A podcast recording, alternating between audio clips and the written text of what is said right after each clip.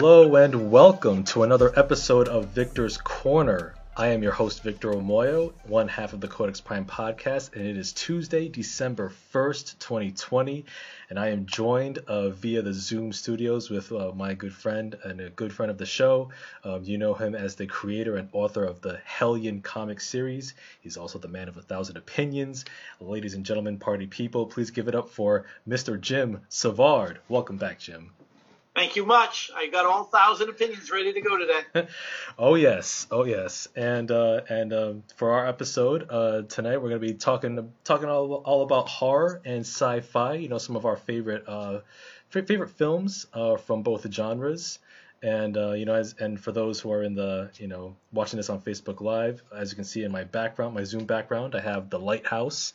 You know, one of my favorite uh, psychological horror films in recent years. Um, let's see. We also have uh, Nick Quattrini in the chat. He says, hello, Jim and Vic. Um, Kyle Chapman is in the chat as well. Uh, what's up, people? Welcome aboard, y'all. So um, enjoy this horror conversation and sci-fi conversation. Um, but yeah, Jim. Um, yeah, how have things been on your end uh, since we're now that we're almost wrapping up this pestilential year that is 2020? Yeah, it'll be great when it's over. Let me tell you. Mm. What a what a suck year. Um, but yeah, no, just work, work, and um, you know, start a new relationship, and the kids. Trevor's graduating next year. Awesome. Congrats. So, so 21. Yeah, he's he's just wrapping up a uh, um his senior year, so he's halfway done. So, mm-hmm. you know, keep keep him busy. Terrific. Awesome.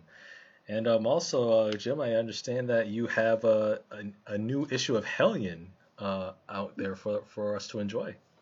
Yes, issue five uh, is out digital, and issue five um, hard copies will be out um, in the extreme near future. Like they'll be available to order probably within a week. Awesome. So, Terrific. Yep. And um, and for the digital release, is it available on like Comixology, Amazon? Um, where can we um, get You get it through my my uh, publisher, Quentin Shaw. He'll he has a link. I'll, I'll, I'll put the link on the Hellion page and you can be able. I think it actually is on the Hellion page. How to get it. Oh, so terrific, awesome. Yeah, I'll definitely pick up uh, uh, my copy um, as, as soon as soon as it hits to print. Um, I, I do have the first four issues, um, so. Man, good man. Oh yes, yeah, I got us. You have you have you have good taste in comic books. Oh, thank you. You know, I you know I, I do what I can. You know, I got to support uh, great local artists out there. You know, good writers thank and whatnot. You. Yeah, and uh, and yeah, so you know, as as as you know, as for me, um, I've been uh, just been just been working, catching up on movies and whatnot. Um, also capitalized on some really really good uh, Black Friday shopping deals online. Got some good movies uh, coming my way via mail. Um, uh, did you get any uh, uh, Black Friday shopping done? No, I worked. I've, I've worked the uh. last five days in a row, so I haven't done any. But I was I was ahead of the curve. I was I was shopping. I started in um, October, so I'm I'm almost done. Mm-hmm. So thankfully.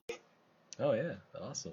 I, I just couldn't. I, I didn't know when things were going to shut down, and I know last year when I was ordering a couple things off of Amazon mm-hmm. in December, like December eighth, it was like just getting to me in time for Christmas. So mm-hmm. this year, I figure with everything that's going on, getting Christmas presents through Amazon this last month might be a challenge.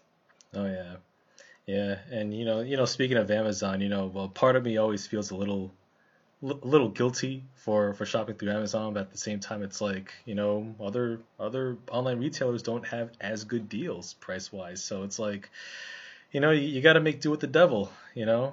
Exactly. Um, yeah, even even though it's like kind of like shopping at Walmart. Yeah, uh, even though I, I don't shop at Walmart, you know, because you know I, I'm I'm more of a Target guy, you know, and, and, you know, contrary to what some might believe, you know, Walmart and Target they're not one and the same. You know, they're not like a red and blue reskin of each other. No, Target is actually clean and you know, you know, they they they they, they know how to keep a tidy place. Um, right. Yeah, there, there is no people of Target website. But um, I am I'm looking at the comments here. Uh, Kyle Chapman says, um, uh, "Good taste in comics, horrid tastes in pizza." Listen, sir, pineapple, pineapple and ham goes well together. It's like the peanut butter and jelly of pizzas. You can have like pineapple and sausage or pineapple and pepperoni. They both go together very well. You mix that with some feta cheese or some goat cheese on that. Ah, mwah, chef's kiss, five star. What what's up, Jim? uh, uh, look, what, look what was for supper. Oh, oh, oh, ham, bacon, and sausage. Oh, no, I'm sorry, bacon, pepperoni, and sausage pizza. Okay, all right. Mm, so much better. A, a good good meat lovers pizza. You know, you can actually you know add add a little pineapple to add some additional personality uh, to it, but, but it's okay. It's all right. Um, oh, and uh, speaking of uh, uh Black Friday shopping, uh, Jim, um, uh, I saw on Best Buy that they had a really good deal for your favorite film of 2020, and I managed to pick up a copy, and it is, bam, Birds of ah. Prey. Oh. Yes, Birds of Prey and the Fantabulous Emancipation of One Harley Quinn. Got to get the whole title in there. I got the Steelbook edition from Best Buy. It was only 14 bucks, well, 15 bucks. And um, it comes with a 4K disc and the regular Blu-ray. Uh, it's, it's it's such a treat. You know, people talk about oh, they're curious about you know watching the upcoming four-hour you know Justice League cut, the Zack Snyder Justice League on HBO. No, we need a four-hour cut of Birds of Prey. I want to know what went on with that with that egg sandwich that Harley Quinn enjoyed in the beginning beginning of the film. We want we want the backstory on that. So yes, hopefully DC can listen to me and we can get that four-hour cut of Birds of Prey on HBO. The Justice League we don't we, we don't need more of that. The bear's protecting you. I got nothing. Hey, you know, it's it's it's a it's a fun movie. I, I, had to pick it up. I was like, you know what, you know what. I mean, I mean, it's it's it's, it's cheap, so I could probably you know get you a mail you a copy. You know, it's on 4K for like you know eight bucks if you don't want the steel book. You know, add it to no, your. No, I, I'm good, thank you. but yeah, that's that's that's what I picked up. Um, I got some other ones coming in uh, from uh, Warner Brothers, the uh, Warner Archive. They also have a good sale on some classic movies uh, from their catalog on Blu-ray, so that's coming in the pike. Um, I also got um, The Irishman on the Criterion Collection that's coming in, Martin Scorsese's newest film. Um, yeah, so it's, it's going to be pretty cool. Uh, cool. Oh, uh, uh, yes, uh, thank you, Nick Quattrini. He agrees with me. He says that that egg sandwich needs its own spin off film. It certainly does. Wow. but yes, uh, yes, Jim. Um, you ready to talk talk shop about some our favorite horror and sci-fi films? Sure. All right. Sure.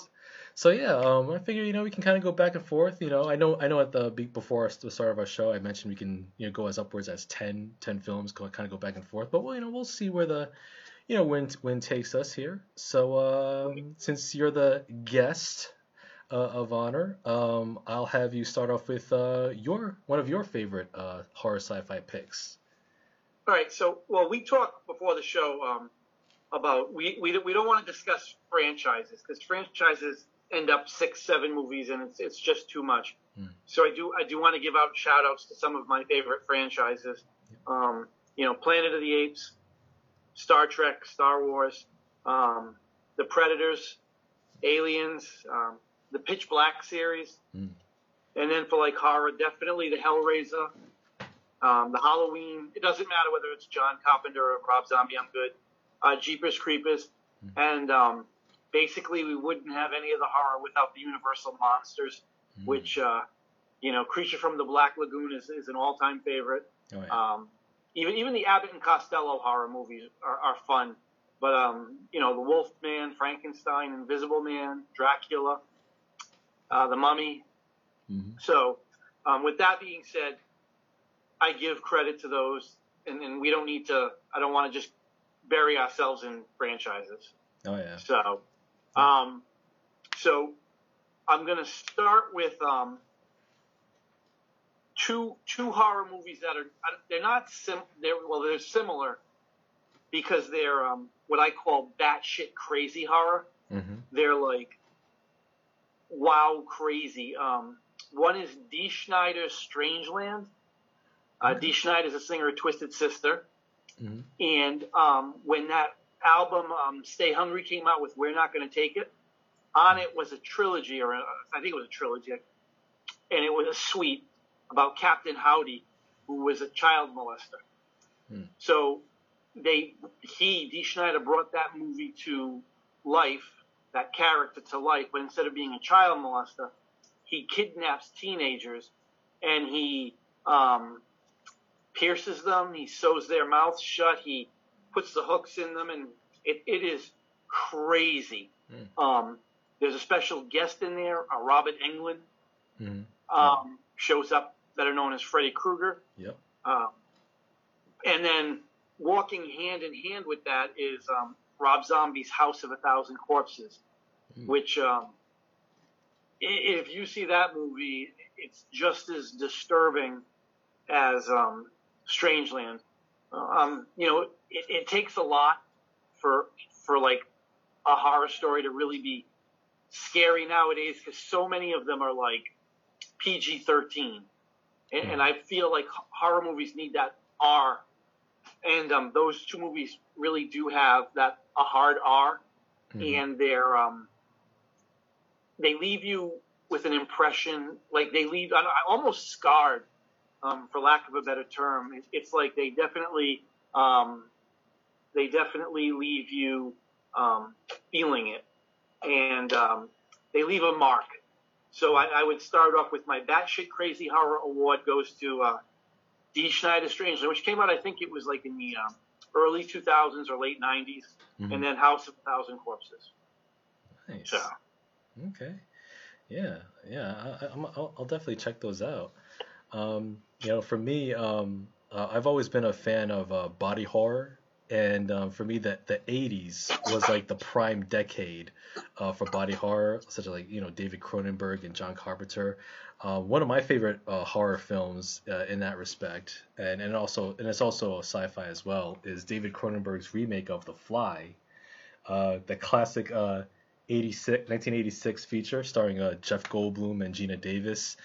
Um, man and, and it has like these uh, Oscar-winning creature effects. So you know when you see Jeff Goldblum, you know when he gradually transforms into that grotesque human housefly hybrid, and then his body starts to fall apart. It takes like a pinkish hue, and then like eventually like like his teeth falls out because he can't really digest food as a human anymore. So he has to like vomit up this white white fluid to break down his food like a regular like a fly. And then yeah. like it, and then uh it's it's it's just it's it's just delicious to to to watch when you see when you when you see like him going through like untold horror throughout the film. And then of course like that ending too where which which I won't spoil but like that ending was definitely the chef's kiss you know when when his transformation takes on an even more horrifying form uh, at the right. end and yeah, this was definitely an, an, effective film. Like David Cronenberg, like when it comes to body horror, like he knows how to really push the envelope. Uh, whether it was this film, The Fly, or Scanners, which he did a few years before. Um, yeah, it's a film that really that really stayed with me. Uh, so yeah, The Fly, uh, his remake, I, I definitely um, champion is one of my favorites. I still haven't seen the original uh, film from the 50s, but but I do want want to at some point. Um, also in that same vein, um, another uh, body horror film that I did do enjoy uh, was is another John Carpenter classic, uh, The Thing. Uh, yep, which is a, which is another another remake. Um, yep. Like just the the the body horror slash creature effects in that, whereas like this parasite which can take the form of like all these take the form of like all of a human and you don't know who is the thing and then like that that creature effect where it has like this human face and like this huge like tentacle like neck thing which is fused to like this blob of like t- of like tendrils and it, it, it's it's just it's it's just like pure nightmare fuel. And man I, I, I enjoyed every bit of it and especially like the uh, the Scream Factory or Shout Factory's uh, uh, latest steelbook release, which came out like a couple years ago. It actually has like a restored print um, of the film, so like the all the all of the effects look even clearer. And yeah, it, it's definitely a treat to see. So yeah, the the thing and the fly, those are two uh, horror films that really set the bar for body horror. And even though we don't see, we rarely see body horror nowadays, but the 80s was like the right. prime decade for that, and those two films show why that why that is. Did didn't Cronenberg do um, Videodrome? Uh, yes, he did. Yep. That was that was a messed up movie. Yeah. That was, that was, yeah. Oh yeah. Um. um yeah. Oh, yeah oh no. Um, yeah, I was gonna say like um. Yeah, Videodrome was a was a was a really really messed up one, especially the end. I think he said like a long live the new flesh or something like that. Yep. Yeah.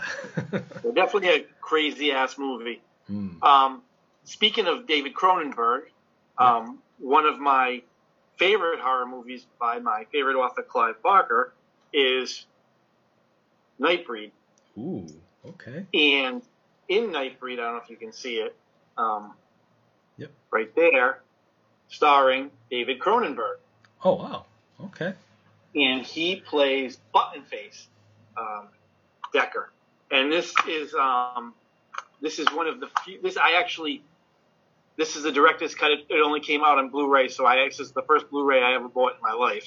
Mm. Um, but um, this is one of the few movies I've seen in the theater like four times, and it was back in the '90s when I was in college, mm. and um, I saw it four different times, and it was just unbelievable. And you know, there are a lot of monsters, uh, a lot of special effects. It, it's by the um, it's from the book Cabal, and they made the movie Nightbreed. And if there was ever a movie that was screaming for a part 2 mm-hmm. and never got it, it's this movie right here. Um, if you like monsters and you like that eerie, um, eerie feeling, and the thing is, the, the monsters are are like almost like underworld, where the you know the, the monsters are living amongst the people. Mm-hmm. These monsters, they're not living with the people, but they're like normal people. They have like their own little community, and they all live together and um, it's got some people from Hill Street Blues. It's got Craig Sheffer. He stars in it, mm-hmm. and uh, Cronenberg is in it. It's just a wild movie, and I, I love it. Like I said, I'm a big Clive Barker fan. Um, big influence in my life, and, and definitely uh, Nightbreed was. I mean, I have the comics, I have the the book, I have the hardcover, the soft cover, I have this movie, but then I also have it on regular DVD. Um, yeah, I I even have a T-shirt, and it's just it's got all sorts of interesting monsters, and just just to see the monsters mm-hmm. visually, they're so cool. And there's a there's a compendium or a companion. I'm sorry, a companion, and it explains all the monsters, and it gives a little backstory that you don't get in the movie. Mm-hmm. So it is a shame they never made a, another movie because it really deserves a conclusion. Mm-hmm. It kind of just leaves you hanging. Like you're like, ah! and I'm still like, so. Mm, okay, cool. So okay, Nightbreed. All right. So it kind of ends in on, on a cliffhanger. Yeah. Oh yeah. Okay. Well, yeah. Well, not so much a cliffhanger. Not like, uh, like oh my god, but it leaves you like, well, how does the story end? Hmm. Tell me more. Victor, what happened to Carl? What did you do with Carl? I don't believe he took a sabbatical. I think you killed him and have him buried under the ground. Like, you know, it's like that kind of like, uh-huh. what is going on? What, what, come on, give me more. Ah, I, I, I got you. Yeah. And you, and you know, Carl, Carl is in a safe place. yeah. Yeah, I hear you, man. Yeah, something like the fly or the thing. I, uh... uh. but anyway, uh, yeah, um, okay, Nightbreed. I'll I'll add that to my queue. Um, uh, you know, there's an, there's another uh, good horror film which also came out uh, in 1960, um, the same year as Alfred Hitchcock's Psycho, and um, it's it's interesting because like this film that came out alongside Psycho, you know, they they both were met with um, polar opposite reactions when they came out. Um, one film, you know, bolstered uh, one director's career, while the other one pretty much ended it. Um, and and this film is called Peeping Tom. Um, have you have you ever heard of it? Uh, it's a British. Why does that? It sounds familiar, but I don't. Tell me about it. Yeah, uh, Peeping Tom. It's a British uh, psych- it's a British horror film which came out in 1960, and it was directed by Michael Powell.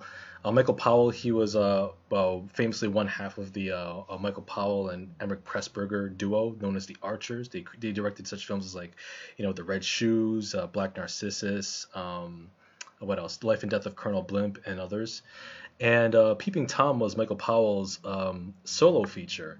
And it was an interesting film because it, it was about this uh, photographer slash serial killer. Um, his name was like Mark Lewis. And uh, Mark Lewis, uh, he was this guy who would take pictures of random women, like, and he would kind of like under the guise of like, you know, like a photo shoot, like a model model photo shoot.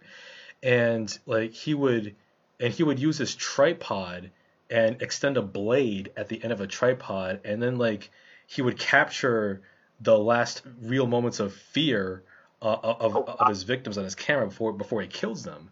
And uh, and peeping tom, and it was a it was a really salacious film at the time of its release because you know it was like oh it's like this about the serial killer who's stalking prostitutes and women and at the time like the you know audiences didn't didn't know how to take the film and they you know, they reviled it, and then like it, it pretty much put an end to Michael Powell's directing career.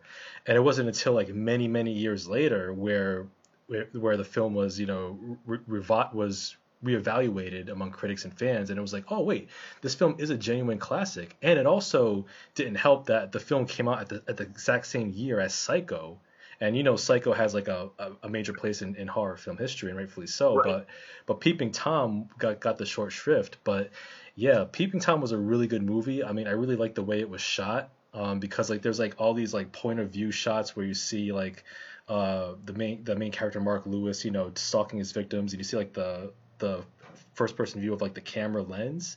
And then like you see like um, at the like lower lower left hand corner of the screen like the extension of the tripod and the knife and the blade and then and how he starts like terrorizing his victims as a result. Like it was really interesting. And um, uh, you can you can you can find the film on DVD although like the DVD came out on the um, Criterion collection like many many years ago, and it's it's now out of print, but I'm sure like you can find it like a at like a secondhand store or like a local library. But it's definitely worth watching. Uh, Peeping Tom, it's definitely an underrated feature.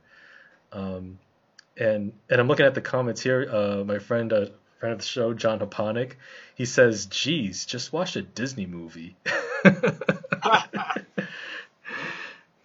nice. Yeah. yeah. Nice. Yeah. So, um, did you post that on on Instagram, Peeping Tom?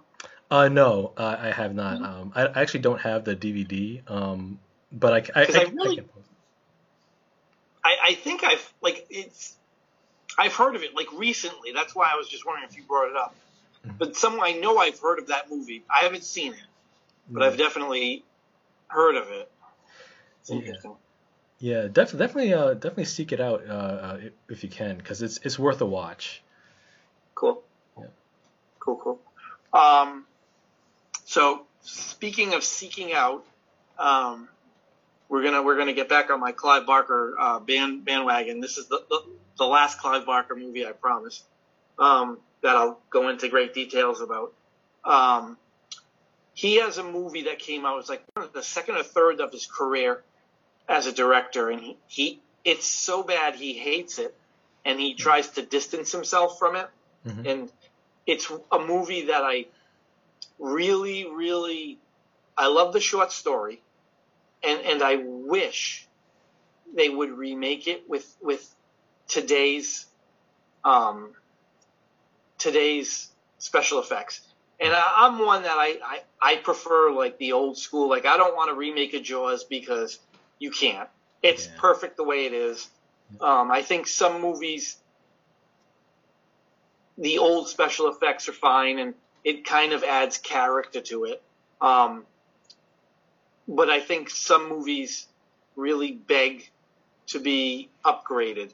And um, this is definitely a movie that needs to be upgraded. I had it on VHS, and um, a friend of mine, Mike Doherty, found a bootleg copy on DVD for me. And um, much to my amazement, they actually redid it on DVD on Blu-ray, and I bought it. but one of my favorites is um, the infamous Rawhead Rex. Mm-hmm. Um, I don't know if you can see it. I'm yep. trying to get it closer, better. Okay. Um, I got a little shine. I don't know. Yep, I but see it. This this monster is fantastic. Um, it's so cheesy. It's so bad, mm. but it's it's so so wonderful. Um, oh, I like a that. creation, and I just wish they would um, redo it. The monster, when you see it, it is it is like Godzilla 1960 fake. Like mm. you know, it's just a man in a costume.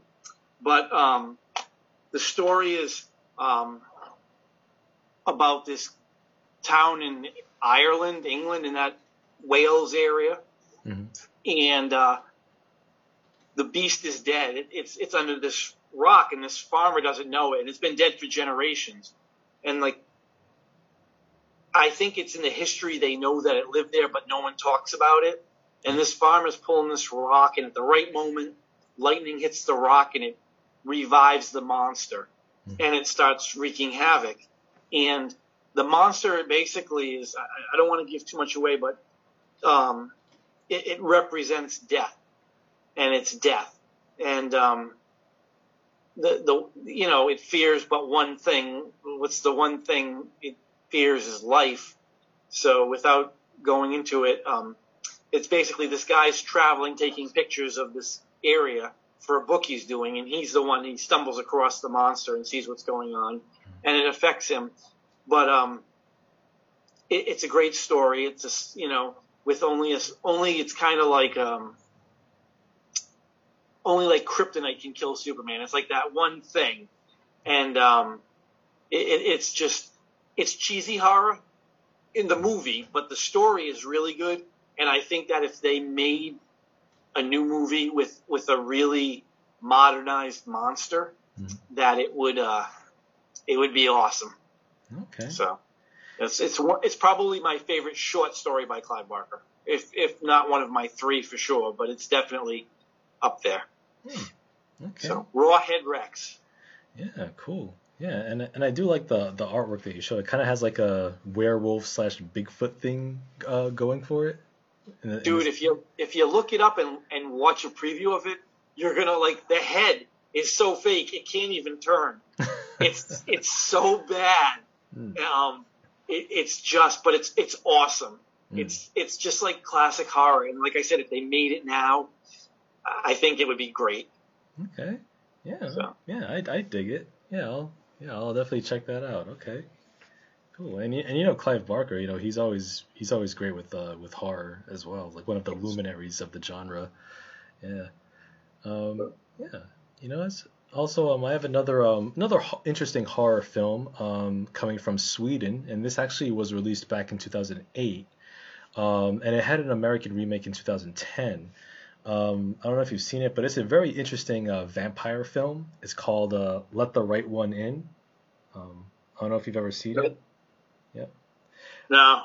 Yeah, it's a uh, it's very interesting. Uh, Let the Right One In. It's um it's a film that it's kind of like a slow burn, and it's and it's a unique take on the on the vampire uh, genre, and it's about this um uh, it's a Swedish film, and it's, it's about this 12 year old boy named Oscar, and he's kind of like you know a loner. He's been like you know bullied and you know ostracized by by his peers, and um, and one night he meets this mysterious girl named named Ellie, and she's um, she only comes out at night, and uh, he, he soon realizes that she's a vampire, um, and you know she's you know she's living she's living with um with this man who she who we assume is her father, but turns out that he's more of a familiar. So he's basically like one of her one of her victims who got bitten, and then he's forced to like serve serve her for like eternity. And and throughout the film, it's kind of like this like this built this rising tension and this like character building it's like slow dread throughout the film because you're not sure where it's going and you're not sure you know how where their relationship between Oscar and, and Ellie is going to go because you, you're not sure if you know if they're forming a genuine connection or if Ellie's sort of like grooming Oscar to become like her next victim. Um, and also like and the fact that he's also dealing with being bullied you, you don't know where that's going to go and how and how la might get involved in that so it's a really interesting uh, take on um on, on, on vampire lore and um and it, has like this dark oppressing mood and it's like and it's and it's so much so that like even even in, in the daytime where it's like nothing but snow and ice like it's, it's just as foreboding as all of the night scenes and it's it's a very interesting it's a very interesting take, and I, and I really enjoy it. Um, it was actually one of my favorite films of that year in 2008. Um, I, I, did hear a lot of good things about the American remake that came out in, uh, 10 years ago called Let Me In, and that was with uh, Chloe Grace Moretz. Um, it's actually got pretty good reviews, but I've never uh, had a chance to see it. I know it was directed by Matt Reeves, uh, who um, directed the um, uh, Dawn of Dawn of the Planet of the Apes and War for the Planet of the Apes, and, and the upcoming Robert Pattinson Batman movie. Uh, so I'll, I'll, definitely check out the American remake um, uh, uh, eventually. But but yeah, let the right one in, like the original Swedish version. That one is really interesting if you want something different in the vampire uh, genre. Yeah. Now, have you seen? Um, speaking of vampires, um, th- there are two I've got for you. Um, Thirty Days of Night. I've never seen it, but I've wanted to. Oh, it's it's it, it it's um, f- for me like a lot of what I like about horror is the um, claustrophobic feeling, mm-hmm. like like everything's just kind of slowly caving in on you, mm-hmm. and um, it, it, takes place in Alaska, and um,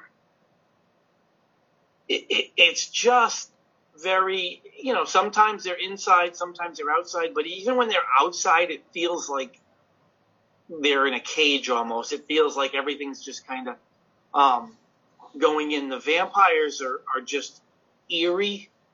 Um, it, it's pretty intense. Mm-hmm. Um, it's interesting and uh, dark.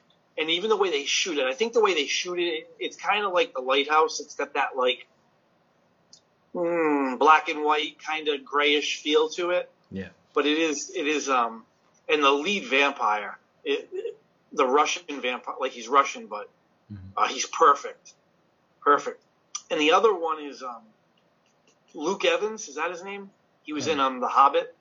Uh, Luke Evans. Second, can't think the actor. He played Dracula. Oh yeah, um, yeah. Luke Evans played Dracula. It was in Dracula Untold. Yes, I saw that movie a few years ago, and I, I like that take. Um, I think it was uh, well done, mm-hmm. um, and it was it just had the right kind of uh, horror to it. It okay. fit perfectly. It wasn't forced. Um, I just really enjoyed like that kind of. It flowed so well. Mm. Um, and like I said, it was a good take on Dracula. And see, you were talking about vampires, and like that just it just came like right right to me when you said that. Like of all the vampire movies I've seen, that one just mm. jumped right out at me. Oh yeah.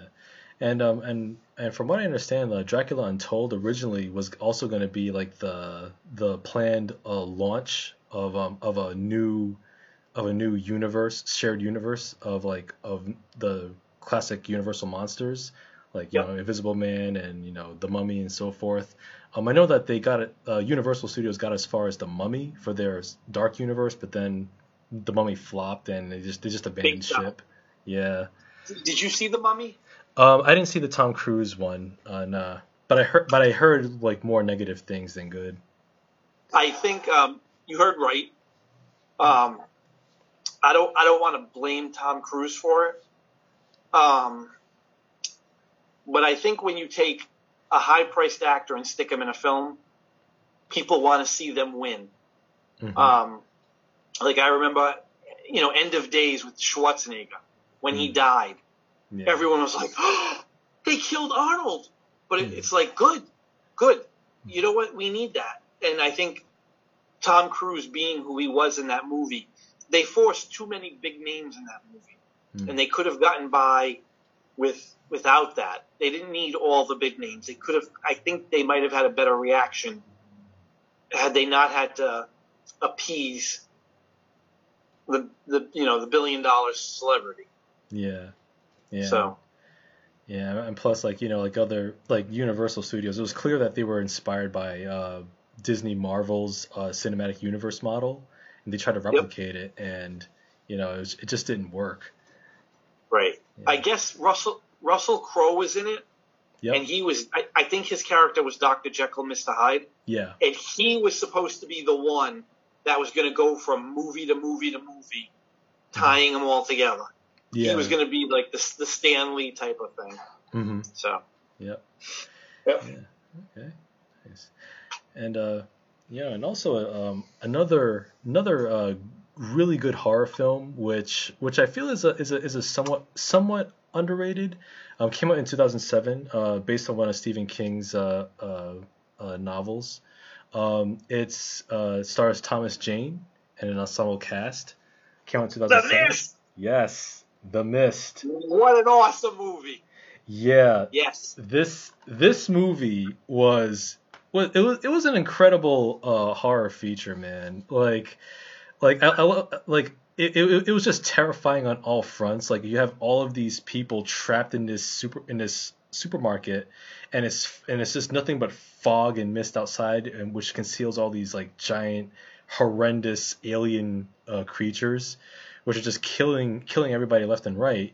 But the real monsters, you can you can say, were inside the store when you had uh, Marcia Gay Harden's character, who oh, was like this. Man Yes. This Christian fundamentalist who who was like who was stirring up nothing but hysteria and hate among the people, so the survivors in the store, and he started like she started like forming her own cult, and it became like group against group, and like you started to wonder, okay, are, are, are your chances of survival are, are they going to increase if you go outside the store with those with those ginormous aliens? Or are you going to take your chances in the store? Either way it's like you're stuck between a rock and a hard place and it's all deadly. And she, she was excuse me she was yeah. like the kai winn from deep space 9 mm-hmm. uh, that, that she, uh, nurse ratched on uh, one flew over the cuckoo's nest. That yes. actress louise fletcher. Yes. She was like that in that movie. She, it was just like I just like every time I see that movie, I think of Louise Fletcher in both those roles because she's just you just hate her so much, mm-hmm. and oh, you spot on. I mean, Marcia Gay Harden was like that was yeah the real monster. Yes. Yeah, and and then like and then uh, and then I won't spoil it, but I gotta say the ending was bold. That was bold. Oh, yeah. That was su- it was such a gut punch. Like Oh my god! What? what? Yes, yes, yes. And, and, you know what the the ironic thing is? Um, that movie had Carol, Dale, and um, Laurie from from The Walking Dead. The yes. three of them. Yep. I think it was was it Laurie? Yeah, I believe um, it was Laurie. Yeah. Not the white Laurie. The other one. What was her name? Um. Um. I, I think I know who you're talking about. Like she was only in like the first two, three seasons. She's a blonde lady. Yeah, I can't yeah. think of her name, but yeah. So yeah, the three of them were in it. And I was like, as I'm watching the movie, I'm like, hey, she's in The Walking Dead. Hey, he's in The Walking Dead. Hey, she's in The Walking Dead. Yep. Uh, so yeah, that was definitely yes, a bold ending to say the least. Mm. Um, that that was one of those you just um, yeah, it's like leaving Las Vegas. You leave the movie and you're like, wow, mm-hmm. I'm depressed. Yeah. yeah. yeah, but it was like, man, you. It's like, wow, I I knew I we watched something special. Like even though you came out feeling down in the dumps, it's like, wow, it was worth it. And plus, like, there, plus on the Blu-ray too, there's even like a black and white version um, of the oh, film. Cool. So so it actually looks pretty cool. Um, but yeah, like The Mist, definitely an underrated feature. Um, Frank Darabont, the director of um, Shawshank Redemption, also directed this. Um, and, and also too, he I think he was a showrunner for The Walking Dead the first season, I believe too. So another Walking Dead connection right there. So yeah, The Mist. That's Cool. Oof. Yes. yeah. Yeah, yeah, that definitely has one of those. Um, yeah, that's like a yeah, yeah. That that's just yeah, hmm. good choice. Yeah. good, good choice. Um, so speaking of Stephen King, yep. uh, I'm going to jump to probably this this this was the movie. This was the movie that got me um, into horror. Um, my sister, who's 12 years older than me, mm-hmm. picked me up at a baseball game. And I was little league, so I was in probably third or fourth grade. And her and her friends wanted to go see movies at the drive-in. This was at the Rustic right after it stopped doing porno, and it was just doing its regular movies. And we went to go see a double feature, and um, she was stuck babysitting me, so I ended up going. And the main movie was Halloween, John Carpenter's Halloween, mm-hmm. which was scary, but that was not the movie that scared me. Um, the movie that scared me was the one that opened up before it. Carrie. Yeah, that's a Holy classic. crap. Picture being what, like 10 years old mm-hmm. and seeing this movie. Mm-hmm. Let me tell you, Stephen King nails it. And what I think makes this movie so good is the brilliant casting of Sissy Spacek. Yes. Because she is so scary, homely, emaciated. Like she just looks like death. Mm. And, you know, she's so skinny and she's so pale and the freckles and she has those eyes. Mm-hmm. And it's like, holy crap. And like, it just, yeah, that was the movie that got me. And then that, the ending when the, the, you know, the end that was the first time they ever did anything like that. Mm-hmm. And that, that was just, I had nightmares about that. Wow. So, um, that Stephen King story was the thing that got me into horror. And that movie, like, I watch Carrie even today, you know, some 40 years later. I still get that feeling in mm-hmm. like that eerie feeling inside of me that, you know, this is really creepy. Mm-hmm. And Sissy Spacek is probably, you know, people talk about Michael Myers and Pinhead and Freddy Krueger and, you know, Chucky and G- the Creeper from Jeepers Creepers, which is another great series. Um, the guy from Phantasm. Mm-hmm. Um, to me, Sissy Spacek's character, Carrie, mm-hmm. is just, just crazy, scary. Oh yeah, yeah, and just like just like her eyes too, like it's just, she just looks otherworldly you know, and then with the classic, you know, image of her with the with the pig's blood. Uh, yes. Wow. Yeah. yes. Yeah, and, and plus, like uh, another good piece of casting was uh, her mother, uh, Piper Laurie, who was just the worst. it was like completely fueling her, like just her evil, like unwittingly, and yeah, definitely, now, definitely one of Brian De Palma's best. Now you're you're you're younger than me, but at the time when that came out, Eight is Enough was on, which is a, a, a wholesome family TV show. Mm-hmm. And the the gym teacher, the one that cared about her, the mm-hmm. one that got the sign cut in half, yeah, that was the mother on Eight is Enough. Oh, so okay. you have this like you have this wholesome mother that you know you're used to seeing her in this this you know, family of eight taking care of this family, mm-hmm. and she's the school teacher in this horror movie, and she dies like one of the worst deaths.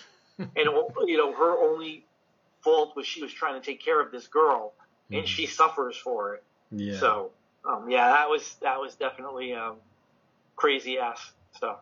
Oh yeah, absolutely. And uh, and you know, speaking of speaking of crazy ass stuff, um, I do have uh, two films, uh, one the original and one the remake uh, that that that are both landmarks in um in, in both horror and science fiction. Oh, okay, tipped it over. Um, I'm still there. yeah, and um, uh, I I only have the original version of this film, but I did, did I also saw the the the remake in '78, and that's uh Invasion of the Body Snatchers. Um, nice. Yeah, and this like the I remember seeing the first seeing the uh, the original '50s version um, in in a horror sci-fi class I took at URI about horror and sci-fi film, and it was the first time I saw this film and it really stood out. Like um, just the image of um, all these all these uh, all these humans being people being abducted and then like they're being replaced by the pod people like just completely emotionless uh, shells of their former selves and then like the whole and and the 50s version was like a was like a kind of like a an allegory of like the Red Scare, like the communist witch hunts at the time, and you know like how the the pod people were representative of those people being you know hunted down and prosecuted, um, like in McCarthyism, and and that classic ending where um, Kevin McCarthy like he's screaming in traffic, he's like you're next, you're next, you're next, and then and uh, and then you had like the um, the 1978 version, a remake uh, starring Donald Sutherland, uh, directed by Philip Kaufman. That film actually took was like a, was a really effective remake, which is just as good as the original, and it and it made the and it took like the the whole concept of the pod people to more horrifying uh, dimensions.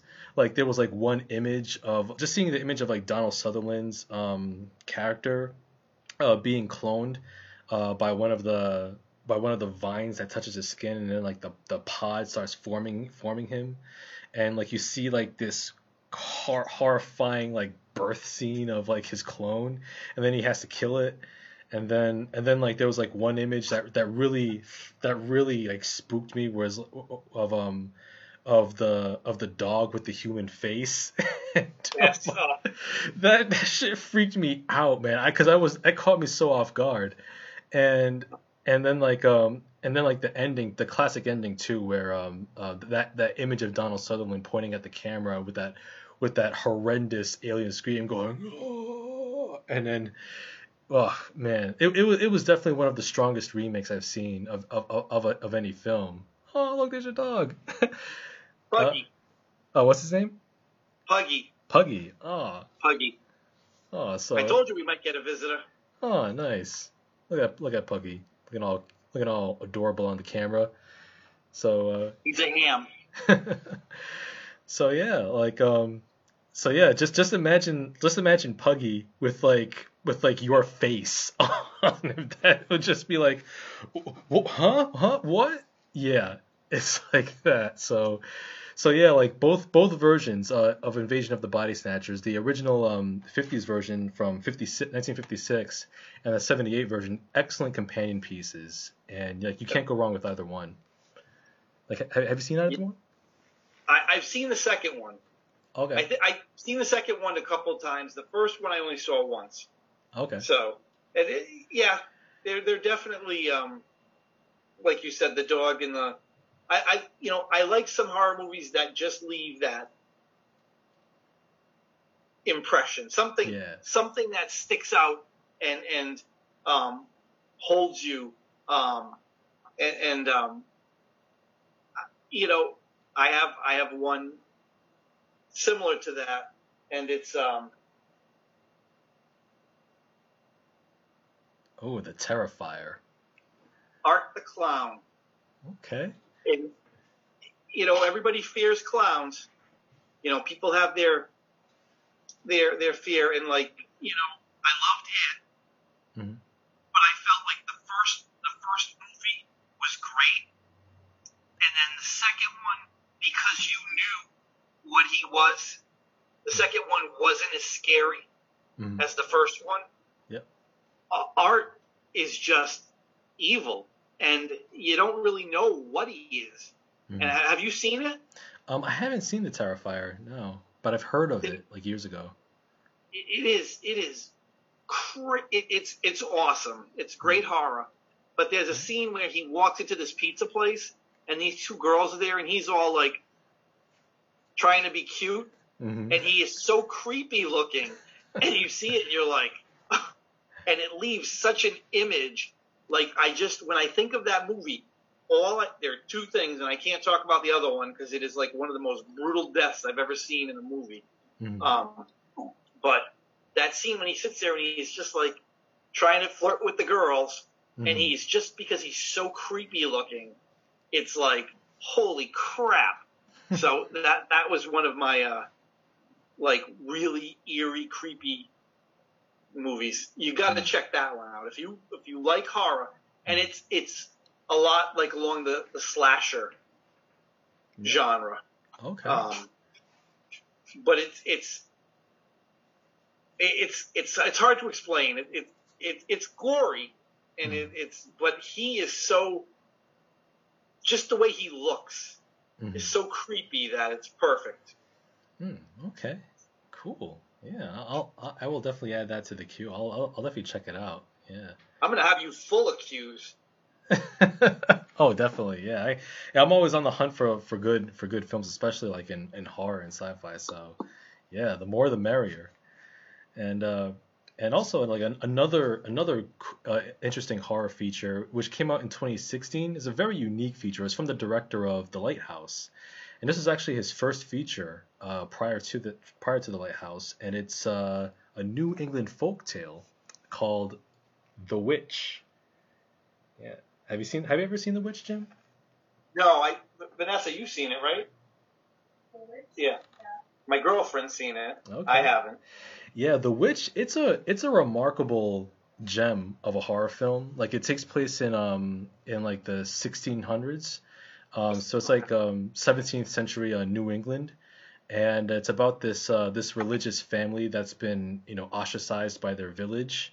Um, because like their father wants to practice like his own brand of uh, religion, presumably Christianity, and it's like too much for uh, it's, a, it's a different standard than like than what the uh, other Puritans are used to. So he's so him and his family they they they leave their village and they decide to build a new home, a new farm, like on the edge of these woods, and um and uh and one day like the the the the daughter played by Anya Anya Taylor Joy, um she's like you know uh, over over you know kind of like taking care of her baby brother. And um, she's playing peekaboo with her with this infant, her baby brother, and then like when she's like peekaboo, and then all of a sudden she see, she realizes that her, her baby brother's disappeared, nowhere to be found. It's like he was mysteriously snatched up, and then and then um, you see you see what happens there, and then and then you see her young her other younger brother um, find his way in, in the in these mysterious woods, and he's seduced by this woman who is presumably the witch. And then then things start to unravel. Like like um you, you start to see like these strange and disturbing occurrences happen. Um they have a goat which they name black phillip and black phillip starts starts you know acting weird and then like you're not, you're not sure if like he's, he's he's being possessed and you don't know if it's all in all in their all in their uh, minds because like because their religious beliefs are so extreme um, that you don't know if like they're kind of playing tricks on them tricks on their own minds or if these things are happening to them or a bit of both um, the film does a uh, Robert Eggers, who directed the film, he does such an excellent job of establishing setting and mood, and even and even the and even the dialogue uh, in the film uh, even the dialogue is is very period specific. So much like the Lighthouse, um, you have like the characters speaking in that um, old English, uh, old old English uh, dialect, and um, so it's all it's all sorts of like this thou prithee and thou forth, and um, and it really immerses you in that setting, and and yeah, man, like and when it when it gets to the and when, when it gets to the ending where you see where you see how things resolve you're you're just left just feeling completely completely shaken. And and you're not you're not sure what to make of it. And it, it kind of like brings up you know in, images of like you know Salem witch trials and things like that. And yeah it, it was a de- it was one hell of a debut feature from Robert Eggers and and I, I know that he just he just finished uh, another horror film which is going to come out next year but yeah I'm really looking forward to seeing what he does next because he's between this and the Lighthouse, he's been an effective, you know, uh, director and auteur in the horror genre. But yeah, check it out, the, the Witch. It's well worth Witch. it. I'm sure uh, Vanessa will want to watch it again, so yeah. we can probably do that. Um, so you're familiar with Eli Roth, right? Yes. Yep. Have you seen The Green Inferno? Oh, I haven't seen it, but I've heard a lot about it. I've oof. I've heard like yeah. like a mix of like revulsion and then like utter contempt. Like it's a whole mixed bag from what I hear. You there's there's um you, you know there's a point where you say he actually went there. Hmm. And um, he actually went there he he probably did one of the most um, well for a civilized culture, he probably did one of the most disgusting things you could see in a movie. Um, you know, The Green Inferno is about cannibalism, mm-hmm. r- roughly. Um, these people are like, um, you know, save the world people, save the forest, mm-hmm. and they're going on this expedition. The plane crashes or or it lands. I, I don't remember, but they get lost in the woods, and these this tribe finds them and lunch. Um, mm-hmm. But the only thing is, the tribe thrives because they have kids. Mm-hmm. And well, kids got to eat too.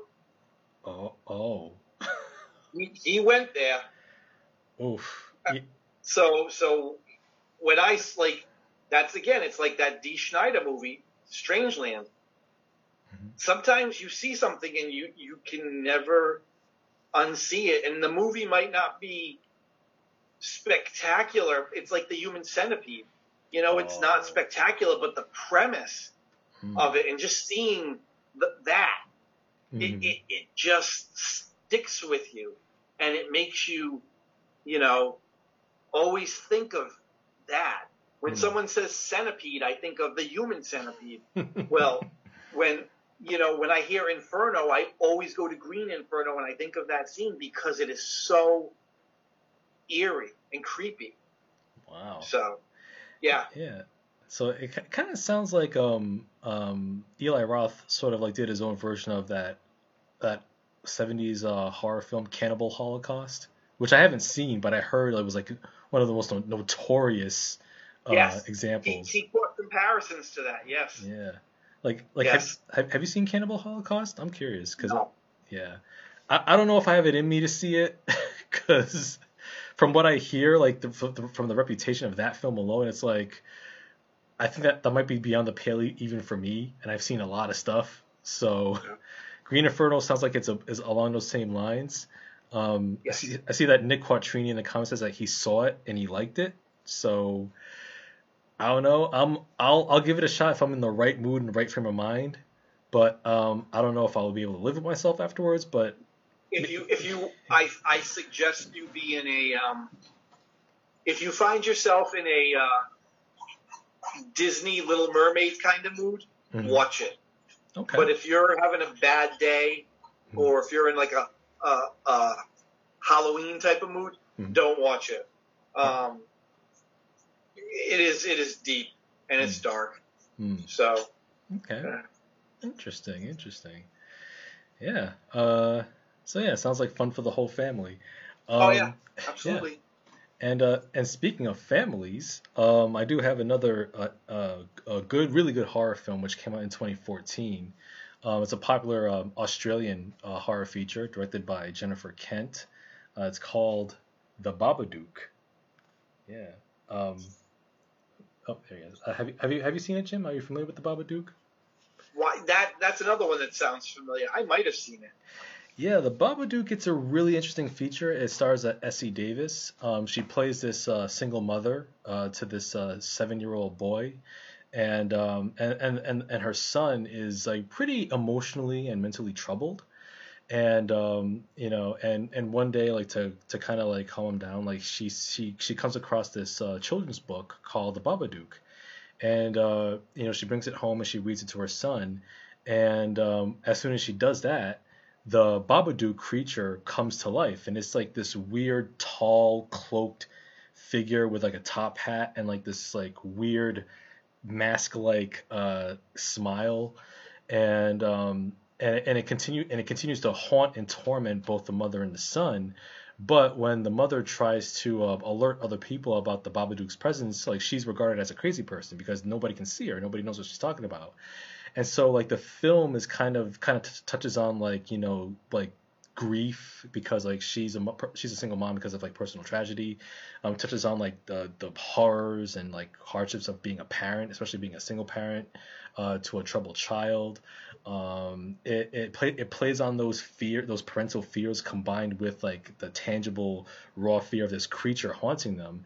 And like and, and like it, the creature the creature even sounds terrifying. It goes like ba ba duke, and then like you hear like loud thumping, and then like things go bump in the night, and it, it, it and, it, and just, it just puts you on the edge of your seat. So it was real. It was a real effective horror film. Um, definitely one of the best films of, of best horror films of the last decade, in my opinion. Critically acclaimed. Um, it's definitely worth watching if you can check it out. Like it should be available on like several streaming platforms. Uh, the Babadook. I, I feel like I've seen previews for it or something because that definitely, um, definitely rings a bell.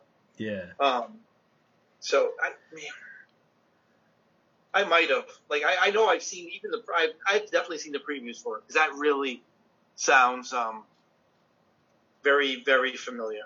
Oh yeah. So. Oh yeah. Yeah. So yeah, the Babadook definitely check that out. Like it's it's real it's real interesting. Definitely one of my favorite horror films of the last uh, decade. So when you when you look for horror, what what what would you say you prefer? Like like the mist with the human horror, or like the slasher Michael Myers and Jason, or like the supernatural like Pinhead and the Wishmaster, um, or you know the monster like the alien. Um, mm. What what would you say you would lean towards as, as your favorite? Hmm. Um, I would say I definitely lean towards the like the human, like the human horror, and also like uh, also monsters as well. Um, there's there's like there's something about like both both uh, both types of horror that, that I gravitate towards. Like um, like with human horror, it's like like the like the real horror is like within us. Um, and then when you combine that with like say monster, uh, like monsters, um, it, it sort of like plays on like the true horrors of humanity, like what we're really capable of, and the monster just brings that out. And then like and then the monster itself, like I'm fascinated by like the psychology of it, like from the design to like its its motivations, like the nature of it, like it, and its own logic and why it does what it does. Um, and also like I, I also like monsters that in which in which the background of the monster is like either very limited or just like completely unknown. Like you just you just see it as like a force of nature that you can't control. And if you if you come across it, then you either have to do your best to survive or you die. Like for example, that's why like the the xenomorph is like one of my all time favorite uh, horror horror creatures because like it, it's a parasite. Like it it, it, it, it, it the queen lays its eggs. You come across the egg, then it's like the face the face hugger. Then a chest burster comes out. It grows into the alien, and then you die. And, and yeah, um, and, and, and even even though like uh, films like Prometheus and Alien Covenant uh, gave back unnecessary backstory uh, to the xenomorph, I still look at the xenomorph as, as that mysterious force of nature that is you can't explain it, um, you can't reason with it, you can't bargain with it. It just is. And if you come across it, then you'd better you better run, you better fight it, or you die. like a great white shark. Yeah. Yep. Like like Jaws. You know. Yeah. It just eats, swims, sleeps, mm. and has babies. Yep. to yep brings more man eaters out there. Yeah. So I, I like the Jeepers Creepers the Creeper because it's just like what you were saying. It doesn't really have a great backstory, which is perfect. It's just intense. It's creepy. So so I, I get that. Um, so you all right? So I'm, I'm kind of glad what you said. What you said. Have you ever seen the movie The Devil? The Devil? No. It, was that the one that took place on an elevator? Yeah, with M. Night Shyamalan. No, I haven't seen that one yet, but I've heard a lot about it. Did you hear good things or bad? I heard a mix of both. Like I heard that uh, I think I think more more of the negative was because Shyamalan produced it, and at the time Shyamalan made a string of bad movies, so like it was guilt by association. So yeah. that kind of like discouraged me from watching it.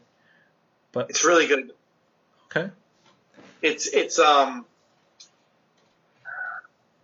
It, it's about humanity, like like honestly, it's it's it's about humanity and paying for your sins. Mm. Uh, it's it's and it's for me it's it's in an elevator, so it's that that claustrophobic feeling again. That just a good horror story makes you feel like everything is closing in on you. mm-hmm. and, and that's why I love it. Um, mm. Very good, very good movie. Yeah, yeah, I'll, I'll definitely uh, uh, watch that as well. Yeah, it's it's it's worth it. So, what about the Omens? Uh, the Omens, uh, I've seen the first Omen, the original, um, with Gregory Peck. Um, that one, that one I really enjoyed. Uh, the little boy. Yeah, um, yeah, Damien. It's like, good God, man. it's like how do you, how do you tackle that evil if it's in the form of a form of a kid who's basically the Antichrist? And it's like, what becomes of that kid if he grows older? Like, what do you do then? Oh yeah, and he becomes president of the United States. Wow. Gosh, I mean, he probably would do better, but you know, but we won't go there. But I, w- I wonder if he was the 45th president. I don't know, um, but in in um, it, it's a because it's a trilogy. But yeah, that kid is like, and you know, it's it's like, um, you know, you don't see too many Damien kids anymore. The name is kind of vanished. Mm. I hmm. mean, I think I've only I only know one Damien since that movie, and that was a, a hockey player. Mm. Um, and for the for the most part, you don't hear the name Damien anymore. Mm. So it, it, it's like a character that really killed the name, hmm. and uh, yeah, pure evil. It was pretty wild. Yeah. Oh, so. for sure. Yeah. Yeah. That, and and a classic as well. Um, right. Yeah and uh, and also speaking of classics, um, uh, also one of my favorite films, which came out, um, which, which came out on Blu-ray a few years ago in a, in a nice restored print um, on Blu-ray. It's uh, David Argento's 1977 uh, classic, uh, Suspiria. Yep. Also comes with like a nice, uh, nice, ste- nice steel book right there, design. Cool. Um, have you, you like your steel books? Oh yeah, yeah. There's something about steel books like it, they they go the extra mile with the artwork, and it just like adds that pizzazz uh, to my collection on the shelf. Um, but yeah, Suspiria, it's a it's it's a really it's a it's a gorgeous looking horror film. Uh, first off, like like just like the use of like saturated colors uh, throughout the film. Um, also the the score as well is also uh, pretty clever. Um, the the film Suspiria, it's um, it's about this uh, this this woman who goes to this uh, ballerina, this dance company, um, and um, and it's in Germany. It's in Germany. She goes to this uh, dance company in Germany, but then like she realizes that this dance company uh, is actually like um, a cover for like um, for like a uh, some sort of like supernatural witch's coven, if you will. And and then the main character, like she's trying to figure out a way to like escape and um and and the film does a really good job of like of like giving like showing like these like these like slasher slasher film elements and then giving like the building up that mood and tension throughout the music and the visuals. And like and the, plus like the ending too like the like the last act where she's like moving through this this uh, dance academy and she's seeing like one horrifying thing after another and she's being pursued. Like it, it, it was a really good uh, uh master class in like building tension uh, and suspense. Um, Suspiria is definitely a really good, really good film. Um, one of the a really good example of, the horror genre. I know that um, uh, back in 2018 um, there was a remake of Suspiria, which wasn't more, which was more like a reimagining. It was like a different take on the original film, and it was directed by um, Luca Guadagnino. Like he directed uh, Call Me by Your Name, and uh, the HBO uh, miniseries We Are Who We Are, which which just came out this year. Um, but yeah, the original Suspiria is definitely one I recommend. If you haven't seen it, you should because it's it's visually stunning and and it's and it's pretty tense. I haven't seen it, so that's something to put in my queue. Oh yeah, yeah. David Ar- Dario Argento, you know, is like one of the one of the luminaries of of horror films, Italian horror films as well. Yeah. Do you do you um like Stephen King movies? Oh what's, yeah. What's your What's your take? Like horror movies. Wh- which ones by him do you do you really like, and which ones do you not like? Hmm.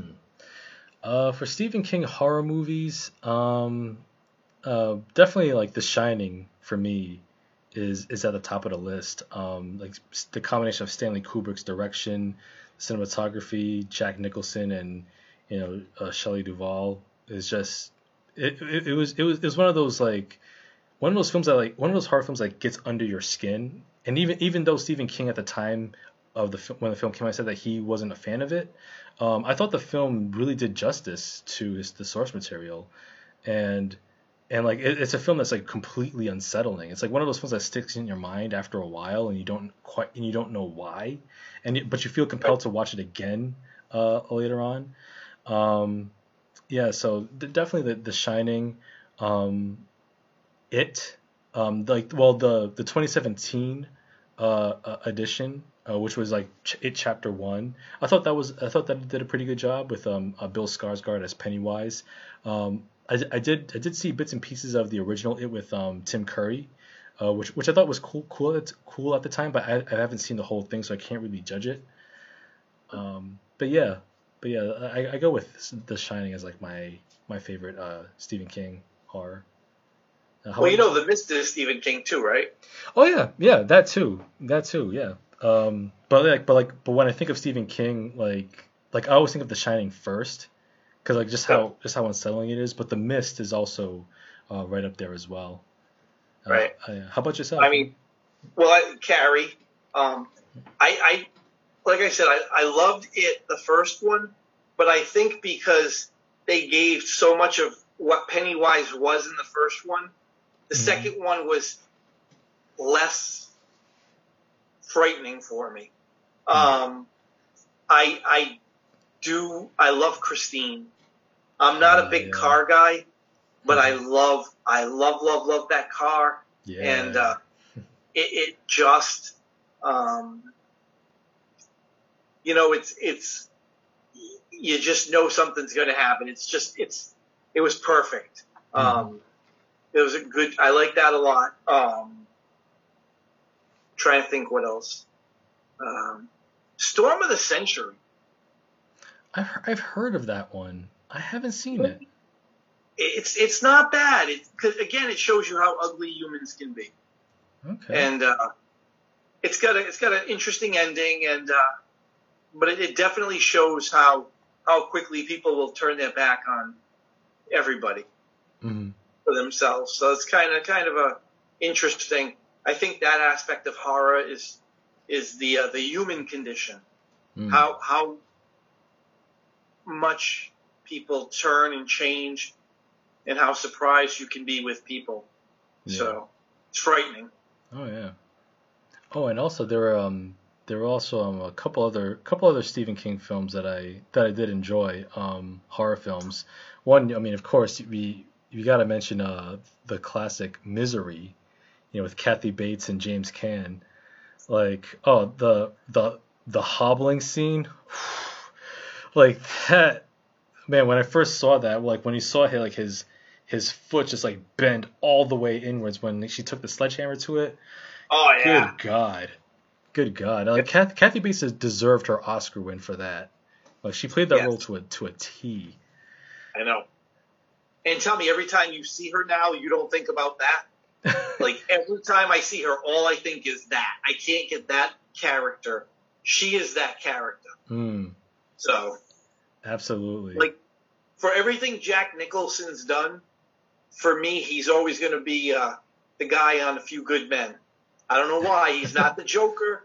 He's not, you know, he, you know, from from The Shining, he is he is just that prick on uh, a few good men.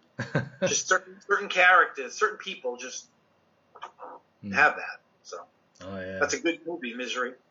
Oh, definitely. Did you um, Maximum Overdrive by him? I have not seen Maximum Overdrive. Oh, so so that movie is um, it's it's a little sci-fi ish, but it's a horror movie sort of. Mm-hmm. And a, a, rogue comet comes by the Earth, and it makes all the um, mechanical things come alive. Mm-hmm. So it starts off, you know, like one of the scenes is uh, a kid's putting a baseball coach is buying his team soda, mm-hmm. and he goes to the soda machine and it doesn't do anything. Then all of a sudden it starts spitting cans out and it gets him in the head. So he's got a big head well. He gets him in the in the groin, and that knocks him down. It's pretty funny. Yeah. But it starts off with a cameo from Stephen King, oh, okay. and he go, he goes to the like you know he does a lot of cameos, and he goes to the ATM and he's putting his debit card in the ATM, and it says, um, he's like, "Honey, honey, this machine just called me an asshole," and it, the, the the little screen says, "You are an asshole, asshole, asshole, asshole," and it's just funny. So it's got that little bit of humor in it, mm-hmm. but it's got the "What if the machines came alive?" Mm-hmm. feel to it. So it, it's it's it's not really a lot of people don't take it seriously. Um, it's probably you know a shame that it didn't get enough respect, but it is what it is, and it's like one of those guilty pleasure movies you watch just because you can, mm-hmm. and it's kind of worth it. But it's not something you'd be like the first choice unless you were like, if you really want to see kind of a a, a lighthearted horror movie, check this out. Hmm. So okay. nice, yeah. I'll, I'll yeah, I'll, another yet another one to uh, add to the queue. Just just stacking them up. Yeah. All right. And um, yeah, and as and also like uh, for me, um, another another, another uh, horror recommendation, and my last one uh, uh, for this episode. Um, I got to give a shout out to uh, to Jordan Peele. Uh, Jordan Peele, he is doing magnificent work in the last couple of years in the horror genre. Um, and his debut feature, we gotta mention, I gotta mention this, Get Out. You know, Get Out, which came out 2017. Um, Jordan Peele uh, won an Oscar for Best Original Screenplay. Excellent uh, horror film. I, I, love the construction. I, love the conceit. Um, it, it, and, and, between that and his other horror film, which came out last year, Us, um, it shows how effective horror is. And I mentioned this last week when we when I was talking about uh, Lovecraft Country on HBO uh, how horror uh, and sci-fi they're two excellent genres that really that can really um, highlight and explore like social themes like in this case like race and privilege in, in a really effective manner while, while also providing that sense of uh, suspense and tension and dread um, so it's like pretty multi-layered in terms of like the scares uh, go and so the Get Out works on multiple layers in that respect. So like that was one of the most remarkable uh, debut features, especially in, in, the horror genre as well. And um, man, I, I, I'm really looking forward to seeing what Jordan Peele does next uh, for his for his next feature, whatever that is. I know that he um, I know that he um, produced uh, the the latest reboot on CBS of the Twilight Zone. I heard I heard a lot of good things about that. Um, I heard heard really good things about like the the first season um, which I which I still want to see, but I don't have CBS All Access. Uh, but I'll definitely try to find some way to watch the first season of his. But yeah, man, Get Out is definitely a, an excellent uh, horror feature, which is multi-layered and it's definitely one of the best horror films I've seen in the last uh, five years or so. Wow. Yeah. Um, uh, you know, I, I've I've struggled with horror movies lately because I feel too many of them are coming out with that PG 13 rating. Mm-hmm. Um, I know some people like The Quiet Place. I thought that movie sucked ass. Um, oh man, you really hated A Quiet Place. I do. You know what? Like, don't don't do something that had such potential to be great, and then freaking make it stupid. Like, seriously, you get yourself pregnant, you deserve to die you know what? It was already started. You were in a pharmacy.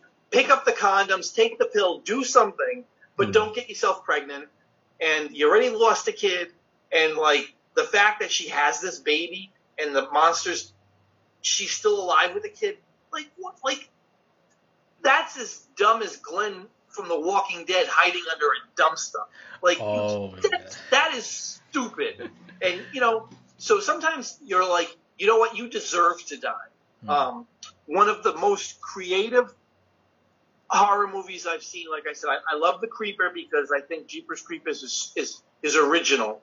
Um, but one of my kind of it's not really recently new, but past 20 years, I thought was really um, kind of clever and, and, unique was Pitch Black mm. with Vin Diesel. Yep. Um, and it, it, it reminds me a lot of of um, it took the same path kind of as Rob Zombie's.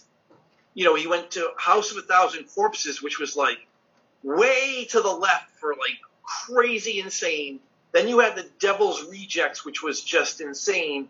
Mm-hmm. And then Three from Hell, which, you know, Disco Sucks came from. Um, Three from Hell was just kind of like a violent movie. Mm-hmm. And I feel like Pitch Black was like this great monster movie, and it was so um, clever and well done and dark, and it just it was characters that you could kind of like understand. Mm-hmm. And I thought that the monster was great. I just think the whole thing, it's like don't judge a book by its cover. Mm-hmm. It, I loved it. And then you went to like Chronicles of Riddick and Riddick, and I think it just kind of it lost its its horror edge and it became more just sci-fi. Um, But I, re- I really did enjoy that. Um, I thought it was it was clever. Mm-hmm. Um, but there is one one more movie I want to talk about, and I, you watched it, but I don't think you liked it because I let you borrow it, and it's mm-hmm. not quite horror, but it kind of is. Mm-hmm. It's it's by Ray Bradbury. It's science fiction, mm-hmm. and it's The Illustrated Man. Yeah. Um, the old movie. Um, it, it's it's one of my favorite stories, but it's got that little horror edge to it about you know it's the guy who's covered in tattoos except for a little spot yeah. on his body, which allows the tattoos to come to life, and they tell a story. And some of the stories are kind of uh, science fictiony, some are kind of science fictiony horror. And uh, if you get a chance to see it, um, it's worth it. I, I know you didn't appreciate it um, as much as I do, but I, I feel like it's just got that that feel to it that I, I like. Again, it's just got that darkness. Mm-hmm. So, um, yeah, okay. that, I leave you with that one. That, yeah. Yeah, I thought the Illustrated Man had a had an interesting concept. I thought that the execution didn't quite uh, didn't quite work for me, but I did appreciate uh, uh, its concept, and I, and I am a fan, fan of Ray Bradbury, especially Fahrenheit 451. Um, yeah. Oh, and, and, by the way, Jim, I think there might be a little bit of a sound issue on your end. You kind of sound a little tinny. Um, I don't know. Do I? Yeah. Um, I'm sorry. Yeah. I don't, know. I don't know how to fix that, but. Yeah. Well, well, oh well. We'll we'll we'll make the most of it. It, it might be the acoustics here. Hmm. Could be. Kind uh, of wide open. but uh, but yeah. Um, I, I was gonna I was, I was, gonna say too. Uh, uh, also, getting back briefly to your point about um a quiet place. Um, like when I when I watched it, like it, I thought I it was it was an enjoyable experience if you didn't think about it uh, for for too much because like the because i agree with you like the the logic of the creatures kind of definitely falls apart because if the if the i mean i can, I can understand the creatures being attracted attracted to sound and that's how they get you but like to the point where even a whisper even even a whisper can like can attract them to your to your to your um location. I think that's I think that was pretty implausible. I think that they could have uh, John Krasinski could have worked a little more on on the logic of that of the creatures because like because what happens if you know like your, your body makes noises by itself involuntarily. So what happens like if you if you have to if you have to take a dump like are you are you just is that instant death? What if you have to cough or clear your throat? Instant death?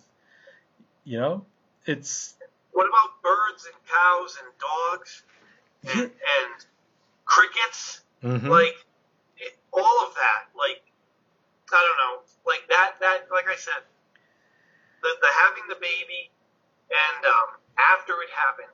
Like I said, it, you know, it was just like they put in the time, day 400 and whatever, and she's pregnant. Mm-hmm. Well, clearly she got pregnant after this started. And to me, at that point, like you know, how, for me, it was all of a sudden I started rooting for the monster because these people are morons and they deserve to die. Mm. Um, not to sound mean, um, but like if you're like, it's like, you know, like that, what is it, the Geico commercial where they hide behind the chainsaws and the, the guy's chasing them. Yeah. And she's like, why don't we just go in the running car? And they're like, what are you crazy? Like to me, that's what that's like. It's like, mm well, let's just get pregnant and have a baby, even though we know noise is going to attract them. Mm-hmm. Like, you know, try, try, even the act of sex makes noise, you know? So yeah. give me a break. Mm-hmm. Yeah, yeah. I think that like the, like yeah, like you said, like the the logic of the of those creatures in that respect could have been could have been uh, handled handled a lot better. Like even like just like even just like the loudest noises could attract the creatures, but it, like but like completely like normal level, like just normal sound, even quiet sounds, you should be fine. That way, the, that way the universe of the film could be more plausible. Um, I, I, I, do know that the that the sequel uh, was supposed to come out this year, but because of the pandemic, they decided to, to delay it till next year. So you know, we'll we'll see how the sequel turns out, but but yeah, I agree. Like the the logic definitely falls apart. Like it's it's like I said, it's it's, it's an enjoyable film if you don't think about it too hard. Otherwise, it's like oh, oh, but oh yeah. But uh, I, I I fear next year for movies because so many movies from 2020 were put, are being pushed back, and then there were already movies that were supposed to be out in 2021. I think we're going to have a short life in the theaters. I think you're going to have to really rush to see movies hmm. because they have to, and I, I'm feeling this way about concerts too. So many bands that were touring in 2020 are now going to tour in 2021, hmm. but there are already bands that were planned on touring in 2021. So now you're cramming so much in, mm. and I, I'm just kind of concerned about movies. Are they going to get pushed back, or are some just going to go right to DVD and streaming? Yeah. So you know, it, it, it's going to be a tough, tough time to catch all these movies you want to see. Oh yeah. So, oh yeah, for sure. Um, but yeah, ho- hopefully things will be be will be much better. You know, with the you know with the with these vaccines that are uh, coming out. Hopefully, there's a light at the end of the tunnel, so that you know there might be some you know semblance of stability in, in the in the theatrical market because you know we need theaters. Don't you mean a lighthouse at the end of the tunnel? Ah, I, I see what you I see what you did there. Yes. Oh man, but uh, but yeah, man. Um, yeah, we can we can clearly go like all all all night with uh with just like trading like um horror sci-fi recommendations back and forth. But uh, but yeah, yeah, Jim, I'll, I'll definitely bring it back on for like a part two at some point. We can talk shop about even more uh, uh, horror and sci-fi films that we didn't have a chance to to get in, get into. Right. Um, but yeah, just to Any, yeah. anything, just you know, I've got my opinions, so. Oh yeah. Oh. I'll, I'll bring all thousand of them. uh, and indeed you will. Indeed you will. And uh, yes, I'm gonna I'm to have the opinions of, of where you buried Carl's body. Because um, we, we haven't seen Carl in a while, Victor. So, well, and uh, last scene was with you. So, um, well, it's not looking good for you there. Well, like I said, he's in a safe place. Under a lighthouse? well, under, under a lighthouse, you know. Um, yeah, chilling with Willem Dafoe and Robert Pattinson. Oh man, but yes, uh, let's. Uh, but so yeah, before we before we get on out of here, um, um, I do have a, another feature of the podcast that I that I brought in a couple weeks ago. Um, and, and you were there when I brought in my uh, Codex retrospective, um, where, where I uh, land based Space Jam again. Um, but yeah, this week's Codex Codex retrospective it's it's horror themed, you know, as as per our episode today. And um, our retrospective uh, first takes us all the way back to December 12th, 1941, which saw the theatrical release of The Wolfman, uh, the classic Universal Monsters film directed by George Waggner, starring Lon, Lon Chaney Jr. in the title role, along with Claude Rains and Bela Lugosi. Um, the, the Wolfman was also followed by four sequels. Uh, let me see. It was uh, Frankenstein, Frankenstein meets the Wolfman, uh, The House of Frankenstein, House of Dracula, and Abbott and Costello Meet Frankenstein, which was pretty pretty random, but you know it, it, it was pretty popular back in its day. Um, yeah, classic features, and uh, and and with this Codex retrospective, since we're in the month of December, interestingly, you know, December is also a pretty good month for horror movies, as we'll as we'll uh, soon see. Um, so yeah, so we had The Wolfman, and then um, December 26th, 1973, we saw the theatrical release of The Exorcist. Uh, oh God. Yes, 47 years ago, directed by William Friedkin. Yep. Um, you know, Linda Blair in that iconic role. Um, Ellen Burstyn, Burstyn, um, Max von Sydow. Oh man, the, just uh, uh, like like the, the what's great about The Exorcist is that even though it's been parodied and re- referenced endlessly in popular culture, like the original still is still potent. Like when you watch it, like and uh, and appreciate it on its own terms as as it's meant to be, like it's still pretty disturbing. Like even like the brief flashes of the of that um Pazuzu face in the shadows, that's that's fucking creepy, man. yeah. Absolutely. Uh, but yeah, yeah, The Exorcist was followed by some, you know, not very good sequels, but the first film still holds up. Um, we also uh, fast forward to December 9th, 1983, which saw the theatrical release of Christine by John Carpenter. And interestingly, um, Christine also came out in the same weekend as Terms of Endearment, which was the Best Picture Oscar winner, and Scarface with Al Pacino. So it was definitely an interesting uh, weekend for counter programming. So you had all sorts of all sorts of films. If you if you want your if you want your your, your coke filled Al Pacino, Tony Montana, you got that. If you want a, a, a killer car, you got that. If you want you know, if you want um, Shirley MacLaine and Jack Nicholson, you got that too. So that was an interesting weekend for movies. Um, let me see. December 23rd, 1988, we saw the theatrical release of Hellbound, Hellraiser 2, um, directed by Clive Barker. Um, interestingly, like I still haven't seen any of the Hellraiser movies. Um, even though like um, the first film is available for streaming, um, like I just I, I always thought that the, the, that Pinhead was just really cool visually, um, but I'm I'm gonna sit down and, and watch it at some point soon. Uh, oh yeah, what's up, Jim?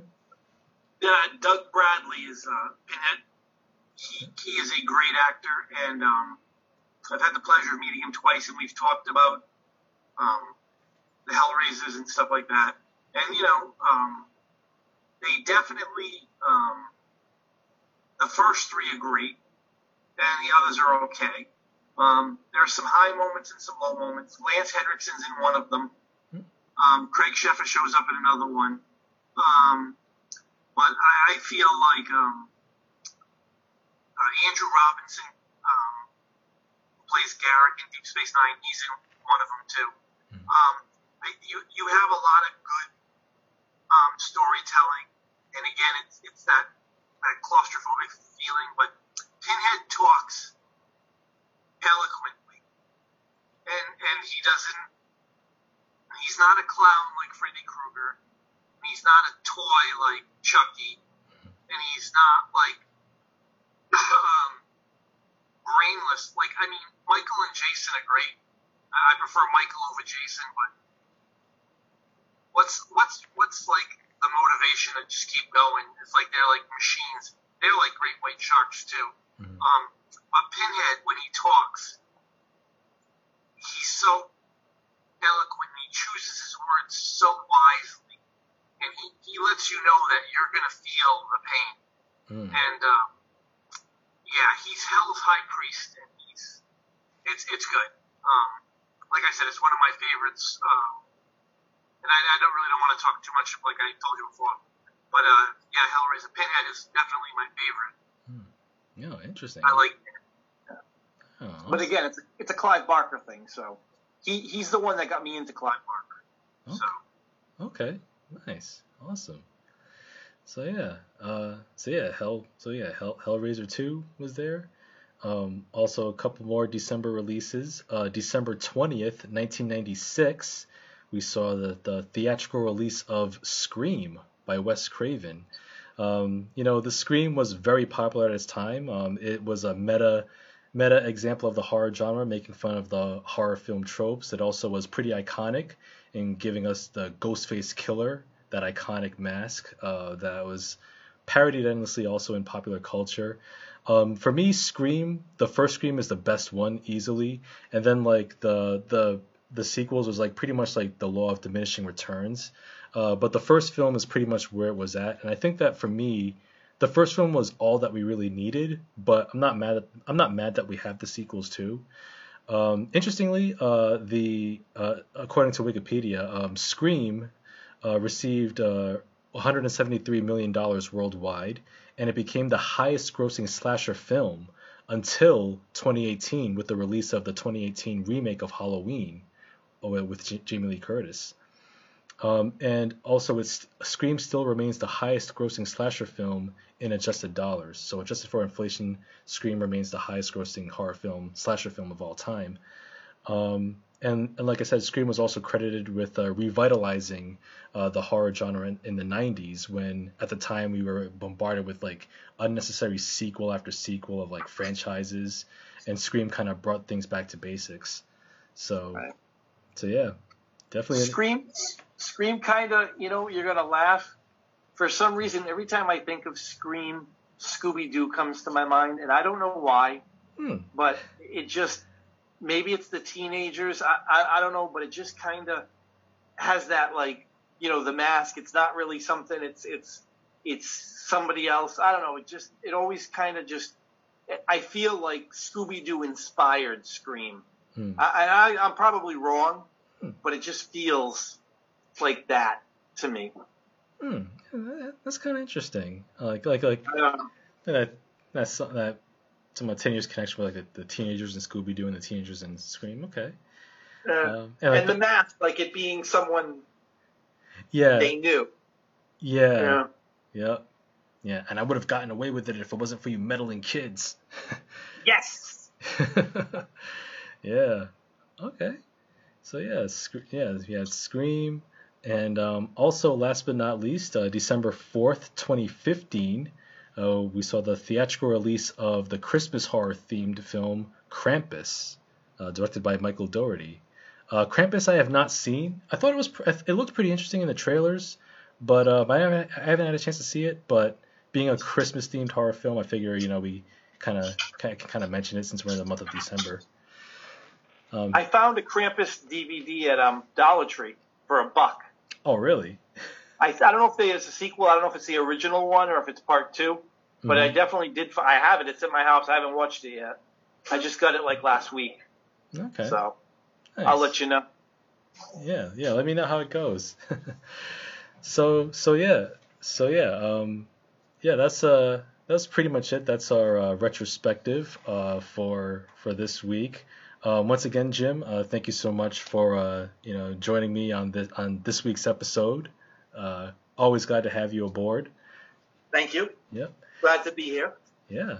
And, and absolutely and um, and also, and as always um, thank you all so much for watching and listening um, you can catch uh, all of our episodes of the Codex Prime podcast and Victor's Corner uh, every week on Facebook Live on Tuesday Tuesday evenings around eight ish um, and uh, also you can find uh, us on social media on uh, Twitter at Codex Prime Cast as well as Instagram at Codex Prime Podcast. You can also find all of our episodes on uh, SoundCloud, iTunes, um, iHeartRadio, Stitcher, and of course Spotify.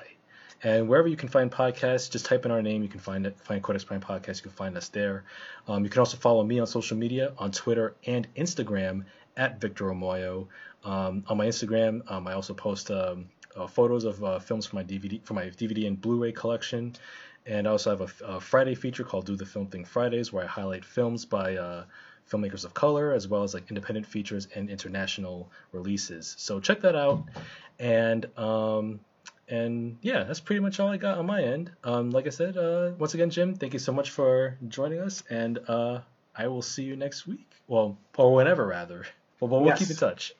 Yes, and we'll see you in the movies. Yes, we will see you in the movies. And also, people, be sure to pick up your copy of Hellion issue 5 digitally and also a hard copy when it releases, you said next week, Jim? Well, you'll be able to order it next week. Order it. I'm getting week. in the um, I'm getting in the uh, my copies, so I'm getting a couple ones to show out. So they'll be available next week, pretty much to order. So. Ah, terrific! Awesome. Yep. So, yes, uh, once again, thank you all so much for watching. Thank you all for listening. And as always, we will catch you on the flip. Peace out, nerds. Amen. Later, brother. Yes.